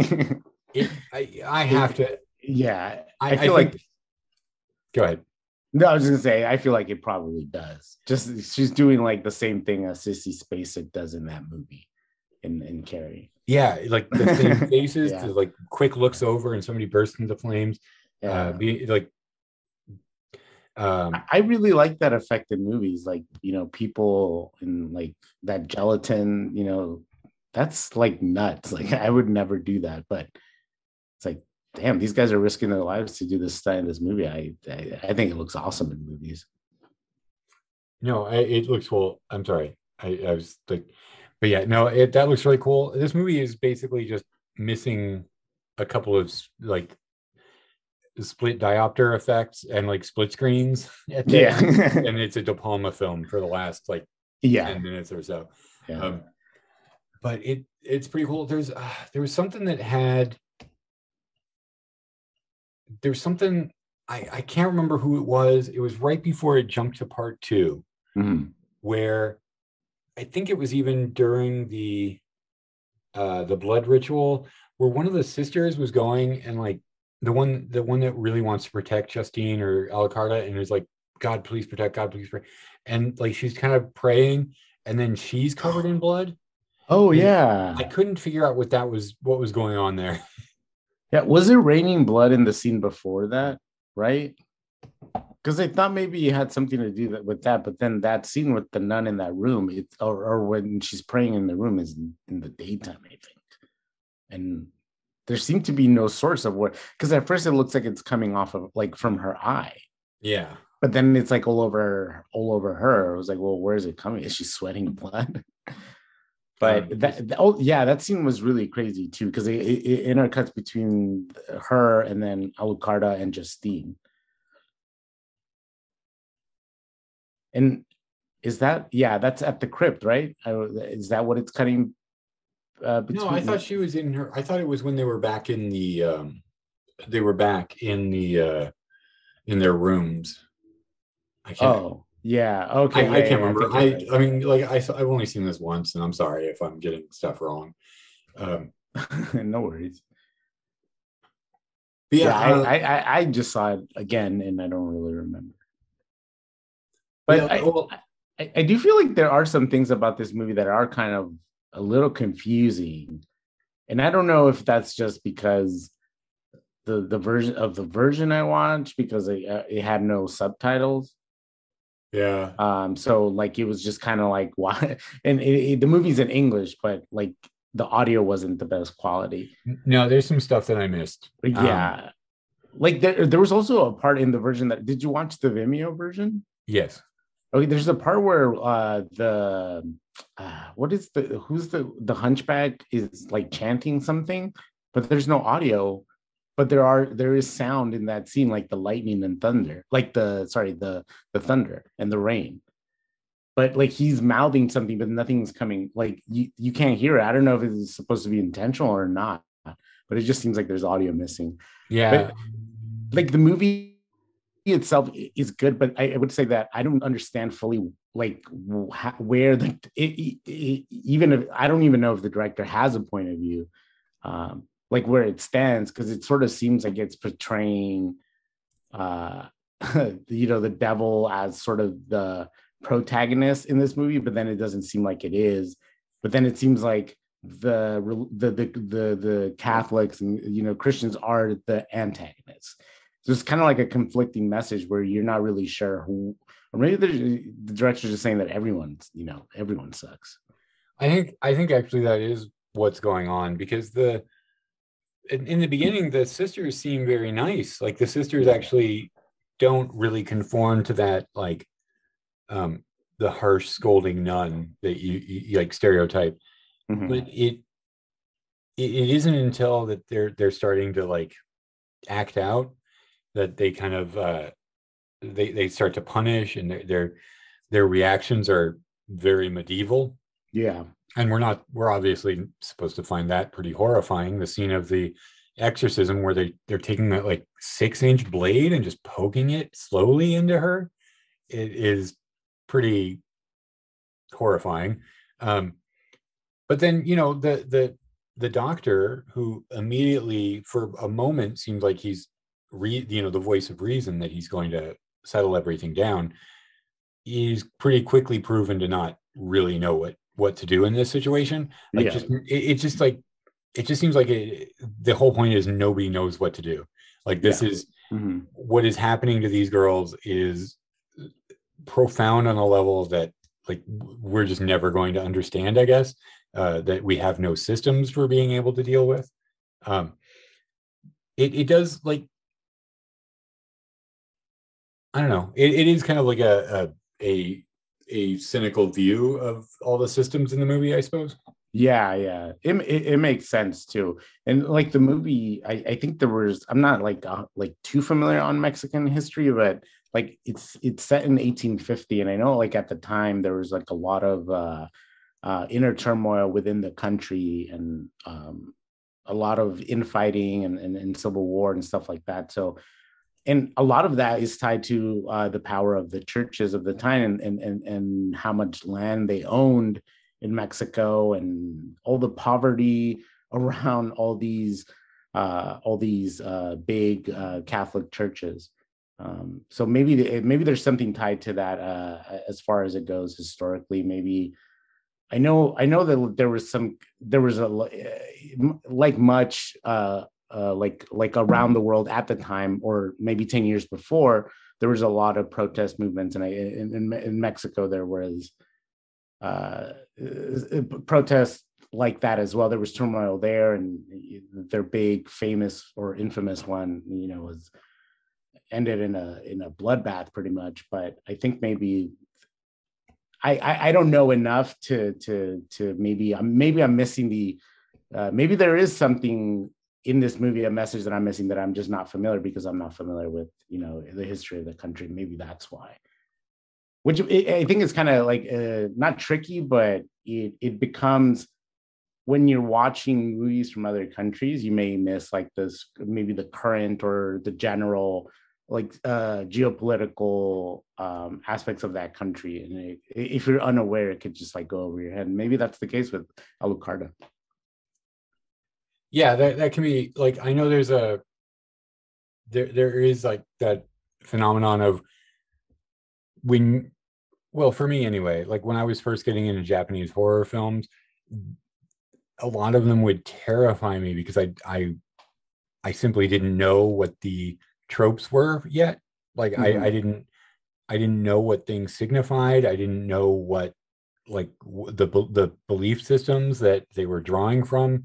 I only knew like they're so different in many ways than the Western, you know, Judeo-Christian uh, belief systems that kind of inform a lot of our horror, and that would that would terrify me to the point where I, I mean, I can't get back to that now because I, I kind of am a little bit more familiar with um, with what they're drawing on. But it there is something about it like that can work in its favor if you don't yeah. know where it's coming from. But in in some of these like I, I do feel like this whole movie kind of feels like it could be a a political statement on something and i don't know what it is yeah um, it does certainly feel like that that throughout the entire movie it does feel like maybe there is something but just if i'm going just based on what i saw I think that it doesn't do a great job. Because I think even if you're unaware, you should maybe the movie should maybe you know like incorporate that more into the story even if it's it's to it, it kind of gives you like a hint that oh maybe this does relate to something because it does feel like there's something modern about it since this story takes place in 1950 um but yeah i don't know That's all I got. Yeah. no, that's all. That's, that was great. That was great. Um, do you have uh, kind of um, we're, we're, we're coming running up on on our time here. Yeah. Do you have anything more that you want to say? Anything more uh, about Alucarda? I don't know. I don't think so. This movie is kind of hard to find. We watched the someone uploaded it to Vimeo. Uh, there's like a DVD on Amazon that's like twenty seven dollars, but and I kind of want to buy it, I just I, I, wish there was like a Blu-ray or something like a like a 4K or something of this movie. I'm actually surprised that this movie doesn't maybe maybe in Mexico or overseas maybe there is a version. I'm but, I'm yeah. starting to see now that there is this like there is this phenomenon happening with the way DVDs and Blu-rays are being released right now is that there are so many boutique labels out there now that are mm-hmm. all rushing for their niche, but they're all kind of trying to get the most obscure stuff. Like they're uh, like Massacre Video or Culture Shock, where they're getting all this shot on video stuff from the 80s and like, yeah. Just, I mean, I don't want to badmouth the movies, but a lot of it is just dreck that you've never heard of that like maybe five people ever saw. And yet people yeah. are losing their minds excited to see that it's getting like a 2k restoration or something like that yeah like and here we are m- watching movies on youtube because there's yeah. no of decent release of macario well but that's the thing is that i think i think that there is a, a there is a burgeoning market for stuff at the bottom and there is an existing market of course for stuff at the top where we're talking like um, say criterion or eureka uh, and I think Arrow is probably in between. Like they're they're a little bit yeah. maybe towards a little bit towards Criterion just because they get some like serious stuff with like serious critical uh, acclaim behind it as well. Mhm. And then you you've got, like I said, Massacre, Culture Shock, uh, Cauldron, um, all these uh, these places that are just getting these these things nobody's ever heard of. That the stuff in the middle, the stuff that like had a cult following for a while and people know it, and you know it probably had a DVD release and was uh, you know a decent seller. It's just not being released at the moment. That's not what people are rushing to put out yeah. um, I hope it changes. Like I, I, I need to do more research, so this may be completely wrong, but there are there are labels that specialize in like in uh films from a certain country like there are a lot of companies that specialize in asian cinema yeah. um i'm surprised there isn't like or maybe there is one or more that like kind of specialize in uh like mexican cinema and i know Yeah. there's labels for like french and Yeah. I've been trying to, yeah, I've been like trying to do research on that. I haven't really come up with something conclusive, but so, some of there are some of the Mexican movies that I did watch I had to like stream off of something, or like usually it was like on a free app like Tubi, or it was on YouTube, or in in the case of Alucarda on uh, Vimeo. But some of them do have like Blu-ray Blu-ray releases. Um, but yeah, it's not from like it's from different uh releasing companies it's not like it's one that specializes in just spanish language or mexican or uh, mexican horror which is weird because like i feel like there is like a market for spanish horror um in a lot of these like arrow or uh uh what's the other one uh severin like you do see movies like that in, in from those labels but not from any other especially Mexico. I feel like Mexico has a pretty big film industry, probably maybe even bigger than Spain's. yeah i i kind of feel like it, it in dvd it was a bigger market like blu-ray is is kind of like the death of physical media has kind of shifted everything around but i know on dvd a lot of these things did exist that and they just haven't made the jump to blu-ray um yet hopefully or or even like a decent streaming service like man like it, it just like I'll, it boggles the mind actually that both of these movies are not available right now that Yeah, it's crazy. Yeah. Macario hasn't had a prestige release and nobody like Blue Underground like why hasn't Blue Yeah. Underground put out Alucarda yeah. it, it- it's yeah there's so many labels that you think uh, that uh, maybe there's just some weird rights issues that are too too much for these people to these labels to work out Maybe, yeah. but it it I don't understand it Yeah, and also uh the I think maybe even both movies were produced at Mexico's biggest uh, film studio, Churubusco. Definitely, uh, definitely one of them. I, I think it might have been Macario. Um, actually, maybe maybe not Alucarda, but um, that's yeah, that's like the biggest uh, studio in Mexico City, and uh, you you would think that a movie that you know was produced in, in one a major city uh, and you know one of the most populated Latin American countries uh, and the largest that they would have more more eyes on their movies than just like recently. I feel like there was like that new wave that came in in the late 90s early 2000s and then it's just kind of like that's really it like even though they they've had there, there's so many movies i remember growing up uh, in la here in la and there's a local channel channel 22 which is a spanish language channel and a lot of the movies that they showed were mexican black and white movies that's where i saw a lot of those like cool wrestling movies and and uh, uh, i think that's why i probably like like witches and satanic cult movies because they had a lot of those um, running when I was a kid, and I would watch them. And growing up uh, in a in a Christian household, it did kind of scare me a little bit. and um, I think that's why I don't know that like I'm attracted to that because I don't know the imagery is just to me it's, it's kind of scary a little bit, or at least it was when I was a kid. Th- th- Yeah. That's like my exposure to that. I guess if you like if you don't live in LA where it's like a, a heavily like Mexican populated region, maybe you're not experiencing these kind of movies. I don't even know if they still show those movies. yeah I don't know I haven't had like TV in so long Yeah. Um, I I mean, I don't mean to say that like I'm like, oh, I don't have TV. I I would watch the shit out of Yeah. TV. It's just like I don't have live. Nobody needs it anymore. But uh yeah, I know um I know uh for a while, like does does Robert Rodriguez still have his his network, El Rey? Um Good. I, I don't know. That's a good question. I think maybe maybe so, but I haven't heard anything on that channel. I I used to watch that a bit when I briefly had cable and I put it on in the break room at Universal because Oh, and it i mean it was a lot of like kaiju stuff and ninja movies and it was i i don't and but i know he he also made a point of like he had he had mexican wrestling on this network Yeah. he had from dusk till dawn which mhm. i mean i kind of liked his the tv show um I, I i thought like i didn't watch enough of it to know but i kind of felt like i think he had said that that was kind of what he was wanting to do more of that too Yeah. Um, I have some sad news. Unfortunately, the channel is done as of December 31st, 2020. Oh, Yeah. man it i i like i just I- didn't have cable but if i had had Yeah. like that is that would have been completely my shit if i was Yeah. like 16 years old like Yeah. I, I would watch it all the time now if i had cable I didn't have cable at the time. I think I got cable maybe around 2020.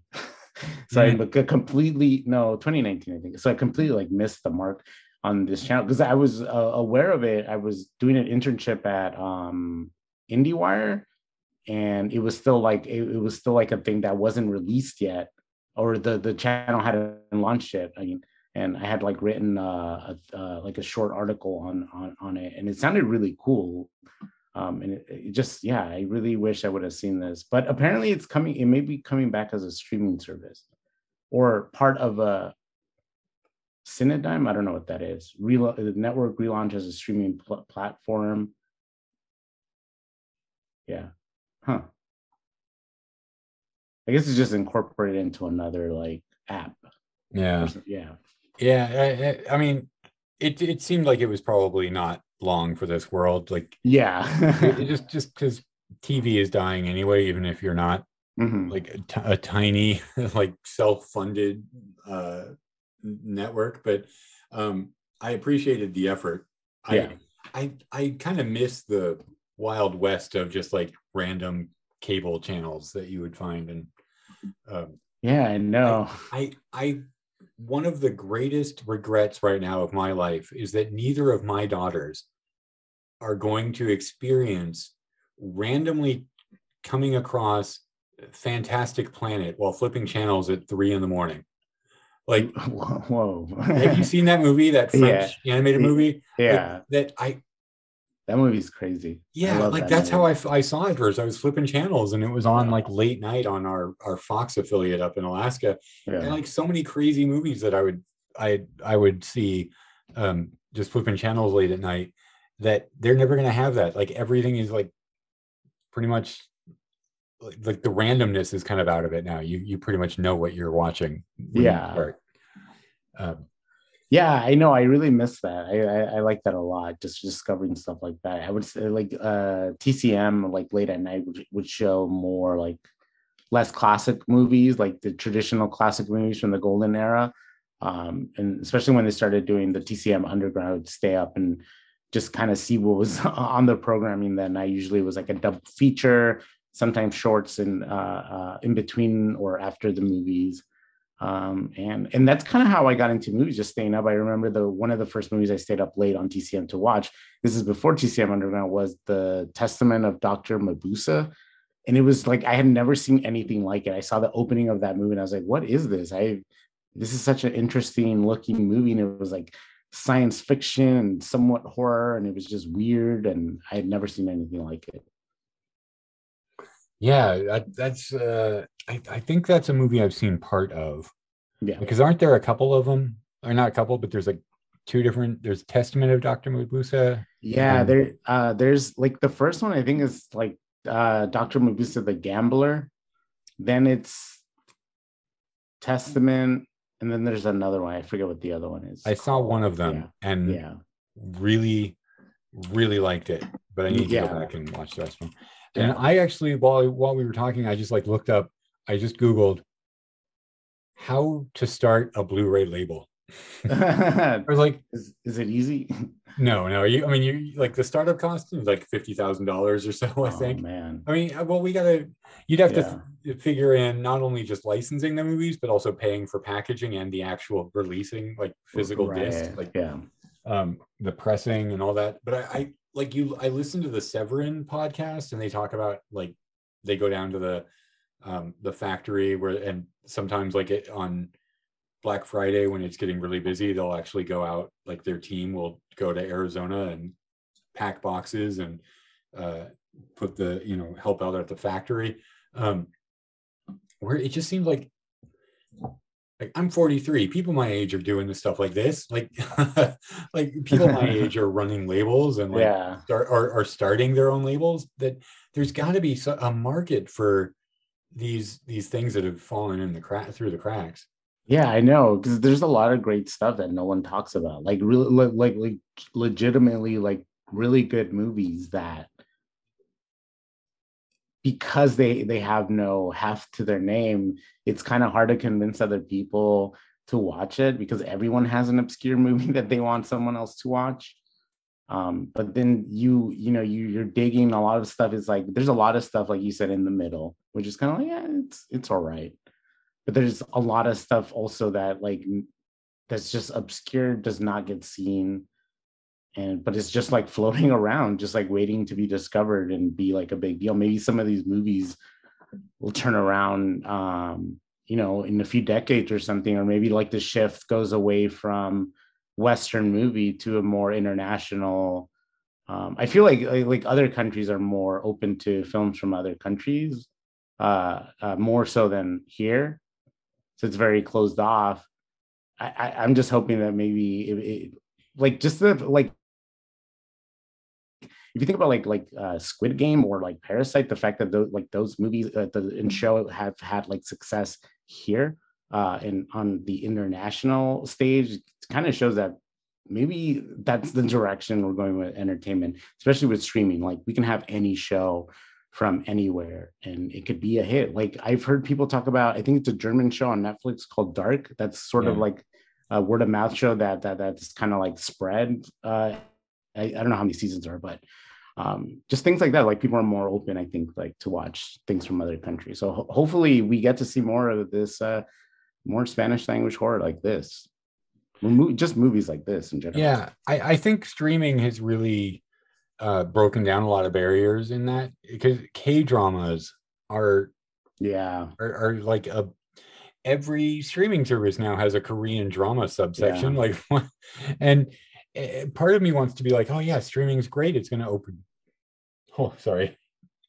Um, streaming's great. It's going to open these doors.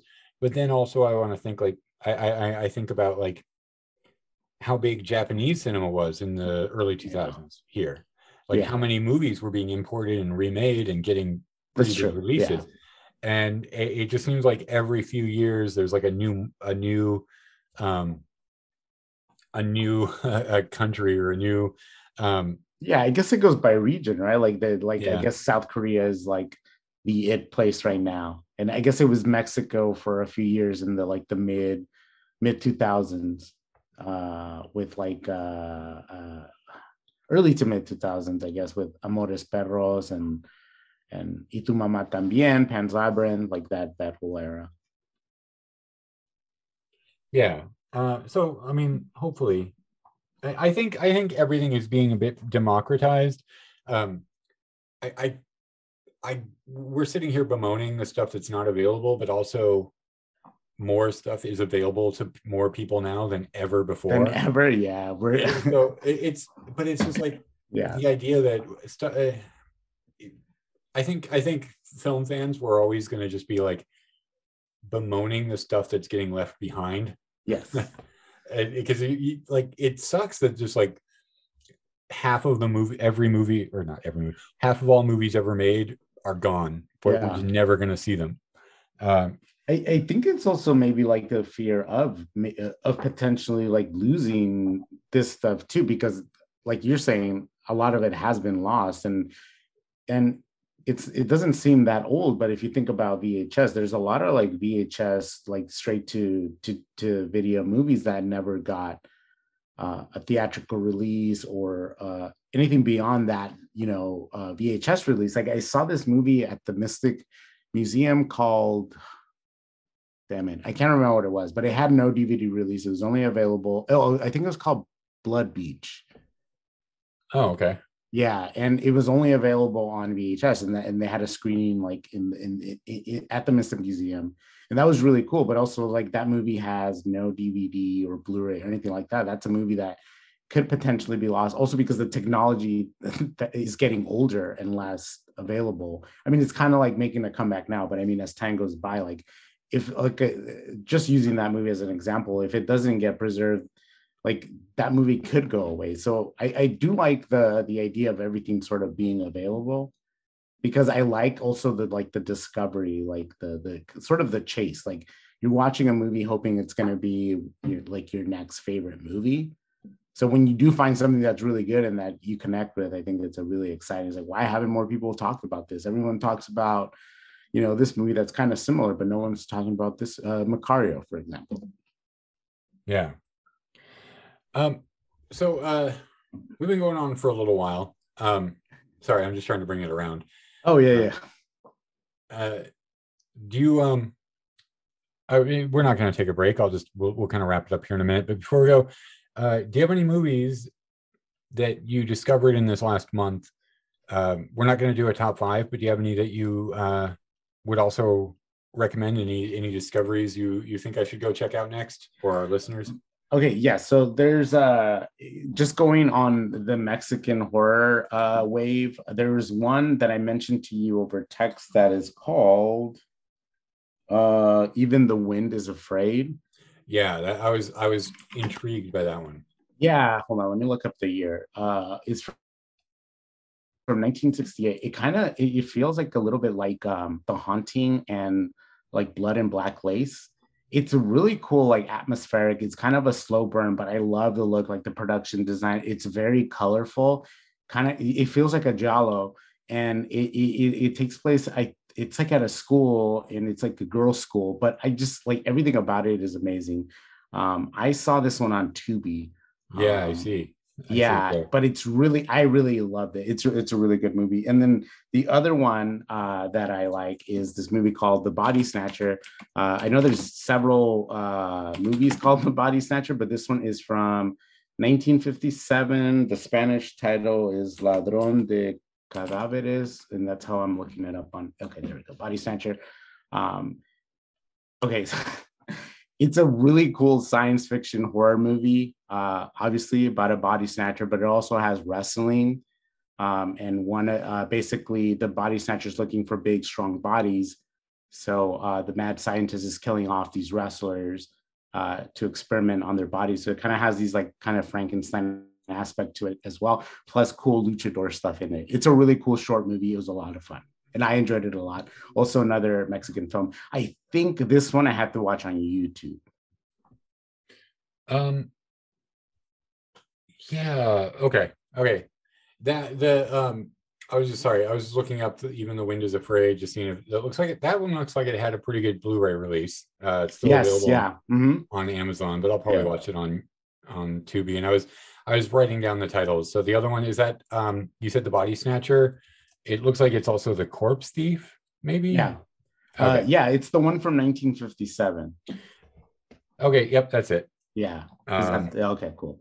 Yeah, that yeah. that one was really good. I I like uh those are the ones I really liked. Um there was another one I saw called The House That Screamed. That one is in English. Uh it's oh wait, you know what? That might have been a Spanish movie actually.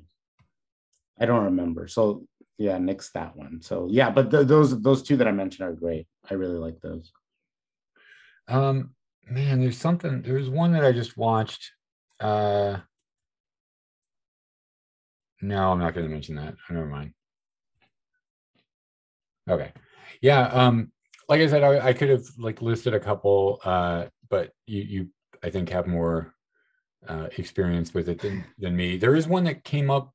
Like I thought a bit about in our discussion of Alucarda. Um, it's a pretty recent one, or I think it's about 10 years old now, called uh, Here Comes the Devil. Oh, wait, I think I've heard of that, but I don't think I've. Wait, It- it's these it? it's these two kids go off to play, like their their parents stay at the car and they go off to play and they're playing on this like hill. And it, it kind of doesn't ever show what happens, but when they come back, they Yeah. they're different. like oh, uh they're they're well possessed. yeah. but it, it it kind of had a similar feeling to how the possession begins or, or for me anyway in this Mhm. movie where it's a little like it's a bit mysterious it's just like you somebody came across something this power that kind of got into them um obviously in this one it has the blood ritual but the the the way it begins where they're in the crypt and it, it's just like the screaming and the yeah.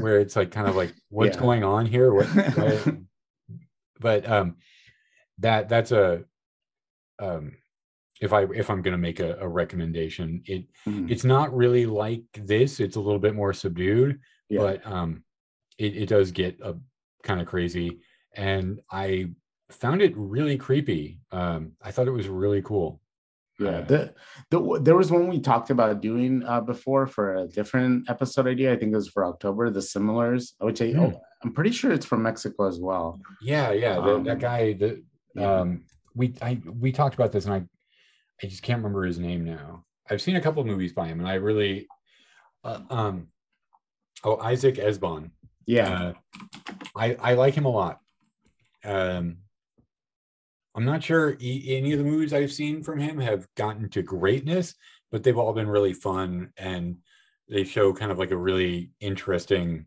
uh you know a, a really kind of interesting voice that i would like Yeah. to see more of Mhm. um but anyway is that that i think that's going to do it unless you have anything else you want to say uh, but, but I, I should obviously uh you've got dial f for film when when that comes back soon um i know we're both Yeah. kind of coming back from breaks yeah. Uh, that should be back. Like, I don't. When is this episode releasing? Do you know? uh, two weeks two weeks Two weeks. Oh, okay. So the the first episode in the A through Z series should be out by then. Then I'm I'm hoping to release it next uh, at the beginning of next week. Um, and that'll be the first episode back because uh, the last episode was the one that we did was the the haunting and um, poltergeist. Yeah. Um, and that was the only episode for October. But uh, the A through Z should be fun. I'm doing single movies. Uh, we're going through the alphabet. Each each letter is a movie. The first one will be Apocalypse Now with Sandy and Johnny. I'm excited. i'll be on there in a couple of weeks and i i was Yeah. talking to i don't know if you want to i was talking to rick i hear he's going to be on there for a couple Yes, he will. Yeah. Uh, finally, Rick uh, is coming onto the show, and he picked. Uh, did he tell you what he picked? He told me what his first pick was and he Oh, asked me he asked me what i thought it was going to be and i'll just Mhm. tell you right now i thought it was going to be yankee doodle dandy you Uh, know, I sent him the. I thought about because I've been wanting to have him on the show. I'm like, oh, I should send him the list, and part of the reason why was because there was a lot of old movies on there that no one was selecting, like black and white movies or like just stuff from you know golden age, uh, and no one was choosing. it, And I thought he would, and his that wasn't his first choice, well or, or his second, or his third. I don't think. I, I'm not gonna I'm not gonna say it, Yeah. but when he told me what his first choice was, I at first I was like, oh, okay, but then I was like, oh yeah, I think that's gonna be I think he'll be like the the perfect guest for that episode. Oh, really? Oh, okay. Yeah, it was. It caught me out of uh, like nowhere. Like, oh, really? That's the, that's your first pick. Tell people where to find you. Um, Oh yeah, um, we're on in uh, Instagram and Twitter mostly. Don't really use the Facebook page as much, but we're on there as uh, at DLF Podcast. yeah, uh, give them a follow. Uh, give the podcast a listen. Um, I, I'm really glad to see it coming back. Uh, um, yeah, I'm glad to see you.